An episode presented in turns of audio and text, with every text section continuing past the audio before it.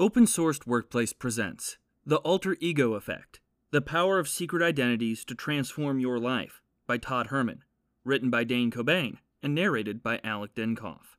What if the games we played as children had the greatest gift to helping us achieve more today? This key question is core to what Herman's book is all about. We can all remember a time when we were young and felt invulnerable, when our imaginations ran wild, and it seemed like nothing could stop us. We wanted to be superheroes, astronauts, rock stars, or famous actors, and most of us can't remember when we lost that. In this book, Todd Herman aims to help us to rediscover that childlike awe and hunger, tapping into scientific research and personal experience at the same time. Herman's goal is to activate the heroic self that's already nested within us and to allow us to tap into our alter egos. And Herman knows what he's talking about. He's a high performance coach and mental game strategist who works with everyone from entrepreneurs and business leaders to athletes and more. His clients have climbed the Olympic podium, built multi million dollar companies, and established international brands. The man knows what he's talking about. And so, with that in mind, let's dive into the alter ego effect and see what Herman has to share with us. Getting started with the alter ego effect. How do you tell whether the alter ego effect is right for you? Well, luckily for us, the author himself has provided us with a target audience. Herman says the alter ego effect was built to support ambitious people doing hard things. It's constructed to help you to be more resilient, creative, optimistic, and courageous. It's been shaped by the data collected from more than 75,000 business owners and professionals who have implemented this strategy. Herman says that he's always been interested in superheroes and comic books, and it's there that the idea of the alter ego is most recognizable. What's interesting is that when he asks audience who's the alter ego out of Clark Kent and Superman, 90% of the time they answer that Superman is the alter ego. But they're wrong. The alter ego isn't Superman, Herman says. It's Clark Kent. Superman is the real person. He created the alter ego, mild mannered reporter Clark Kent, as a useful persona to go unnoticed day to day on Earth and blend in to help him achieve a crucial goal understanding humans. Superman would flip between his alter ego and the S on his chest at precisely the moments when he needed each persona the most. What is the alter ego? To get started, Herman helps us out by taking us back to the roots of the alter ego. He credits its creation to the Roman statesman Cicero, who used the term in his philosophical works in the 1st century BC to refer to a second self, a trusted friend. Herman says that the Latin meaning is the other I, Herman's early experience with his alter ego came when he was a youngster, growing up on a farm and doing whatever jobs needed doing. He had an interest in the Native Americans who had been living on the land and learned that during their war dances, a ceremony in which the natives would dance and chant while circling a ring of fire, the goal was to gather as one and to channel the spirits for help in their quest. He was then able to tap into the alter ego of an American Indian during an important high school football game, ultimately finding the strength to work as a team player.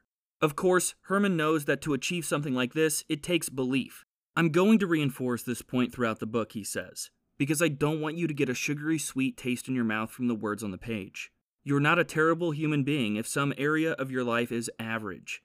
You won't put this book down and become Batman, Black Widow, or Black Panther in every single area of your life. The field of play model.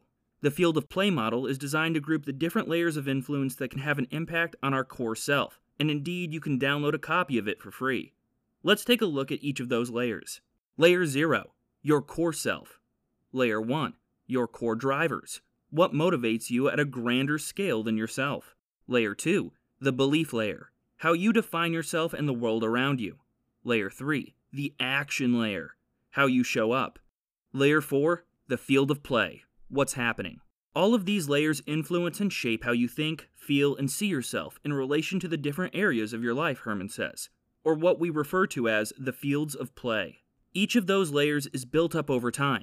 Often, we're unaware of some behavior, and it's because the influences are outside of our awareness. Of course, Herman says that as with any good story, where there's a hero, there's also an enemy. There can be no light without darkness, and no good without evil. He says because your orientation has been set to negative or pain, the enemy feeds off it and fills you with doubt, worry, self judgment, avoidance, and fear. The enemy uses each of your layers to try to challenge you, and Herman provides the following examples. Layer 1, your core drivers. You're not meant for that. After all, nobody from your family has ever done that before. Layer 2, the belief layer. You don't believe in yourself because if you just take a look at your past, you've quit on a lot of things. Layer 3, the action layer. You don't have the skills or knowledge, so you should probably just wait until you do more research, work on it more, and finally get it perfect. Layer 4, the field of play. You don't want to make a fool of yourself. Are you sure you want to take such a huge risk? I'd hate for everyone to see what happens if you fail. The good news. The good news about our alter egos is that many of us are already using them. An example here is Kisma, who'd used a variation of the technique as a musician, playing in professional orchestras, she explained. There's a certain level of nerves I'd feel before solos. I played the flute and performed a number of concertos, and I had to get into a different mindset. As I'd walk across the stage preparing myself for the concerto, I'd think, who do I want to channel? Who do I want to be like? Sometimes it was Yo Yo Ma. Other times it was Emmanuel Pahud. Whoever I chose, it was like an instant drop in, as I told myself that I'd pull from them. Using the field of play model, you should be able to get to grips with your ordinary world and to start identifying which field of play you wish to operate in. This could be anything from sports to business or to your career. Then you're ready to plan your route forwards over one of the five bridges to progress. Quick question, Herman says. Have you paid attention to the content or topic of the conversations you've had with people lately? I can guarantee they'll fall into one of the following five bridges. I refer to them as bridges because bridges are pathways to allow things to come in and out of an area. For you, these five bridges can either help or hurt the quality of your professional, athletic, or personal life. The five bridges, along with a few examples, are as follows 1. Stopping. I want to stop smoking, or I want to stop eating unhealthy foods. 2. Starting. I want to start eating more vegetables, or I want to start working out in the morning. 3. Continuing. I want to continue working out, or I want to continue my pregame routine. 4. Less of. I want to watch less TV, or I want to spend less time on social media. 5. More of. I want to read more good books, or I want to go on more date nights with my wife. Moments of impact. The next section of the book is dedicated to moments of impact. Your moment of impact comes down to knowing what outcomes you're supposed to create on your field of play, Harmon says. What are the traits, capabilities, skills, attributes, beliefs, values, and all the other bits and pieces that you need to succeed? Here, Harmon offers up another free download along with these examples of three moments of impact to help the reader to identify theirs. Delivering presentations or speaking publicly, networking or meeting someone for the first time, closing a sale, the next two chapters are dedicated to identifying the hidden forces of the enemy and dragging them into the light. Harmon says that there are three common forces that can slow us down or stop us, and that they're surprisingly difficult to detect and can control our lives like strings on a puppet. They are imposter syndrome. Many high achievers and successful people struggle with it. People like Albert Einstein, Maya Angelou, John Steinbeck, and Tina Fey have all spoken or written about feeling like a fraud. Personal trauma. You can't heal emotional scars with an alter ego. However, you don't need to carry that weight with you everywhere you go. Tribal narratives. These are the deeper things you connect yourself to and the unconscious beliefs you've adopted because of prevailing narratives. The enemy is sneaky.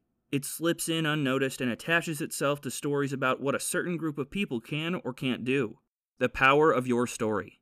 Words have power, and Harmon says that the stories we tell ourselves about ourselves can have a big impact on the people that we actually are. As a basic example, if we see ourselves as caring for the planet, it makes it more likely that we'll remember to recycle. Better still, our stories can change, and a better story awaits us. The next step is to create your extraordinary world. Do you want to be a powerful senator? Harmon asks. Great, own it. Do you want to be a calm, assertive, confident leader in the midst of crisis moments? Great, own it. Imagine the behaviors and actions that you're taking in your extraordinary world. How are they different from your ordinary world? Are you bolder? Are you more thoughtful? Are you more focused? Do you follow through and finish all the projects you start? Are you more articulate, assertive, or active? Are you more relaxed, calmer, or peaceful? Are you more rebellious? Are you more fierce, bold, or adventurous? Conclusion With that done, there's not too much left for you to worry out. You'll need to define your superpowers and give your alter ego a name, and you'll also want to think about your origin story, as where we come from often has a major impact on where we go in life. When you're finally ready for your alter ego to go out into the world, Harmon has a few quests for you. Arguably, the most powerful of these is also the simplest. It's to go to your local coffee shop in your new persona. To order a coffee and drink it. Why? It's a meaningless situation with no threat to your world, Harmon says. I'm not asking you to go and close the biggest deal of your life, or to do something terrifying or dangerous. You're just ordering a drink. The less stress around the activity or the more familiarity you have of that single routine, the easier it will be for you to step into the playful side of your alter ego without worrying about performing a difficult task. Now that you know just a few of the lessons that are on offer in The Alter Ego Effect, it's time for you to put what you've learned into practice. Feel free to read back through this blog post and to take notes as you go, and to set yourself some actions that you want to follow up with. And of course, be sure to leave us a comment to let us know how you get on. Thank you for listening to the open sourced workplace presentation of The Alter Ego Effect The Power of Secret Identities to Transform Your Life by Todd Herman. Written by Dane Cobain and narrated by Alec Denkoff. If you enjoyed this presentation from Open Sourced Workplace, be sure to like and share on your social media outlets. To receive more from Open Sourced Workplace, please subscribe to Open Sourced Workplace. Be sure to check out the links provided below.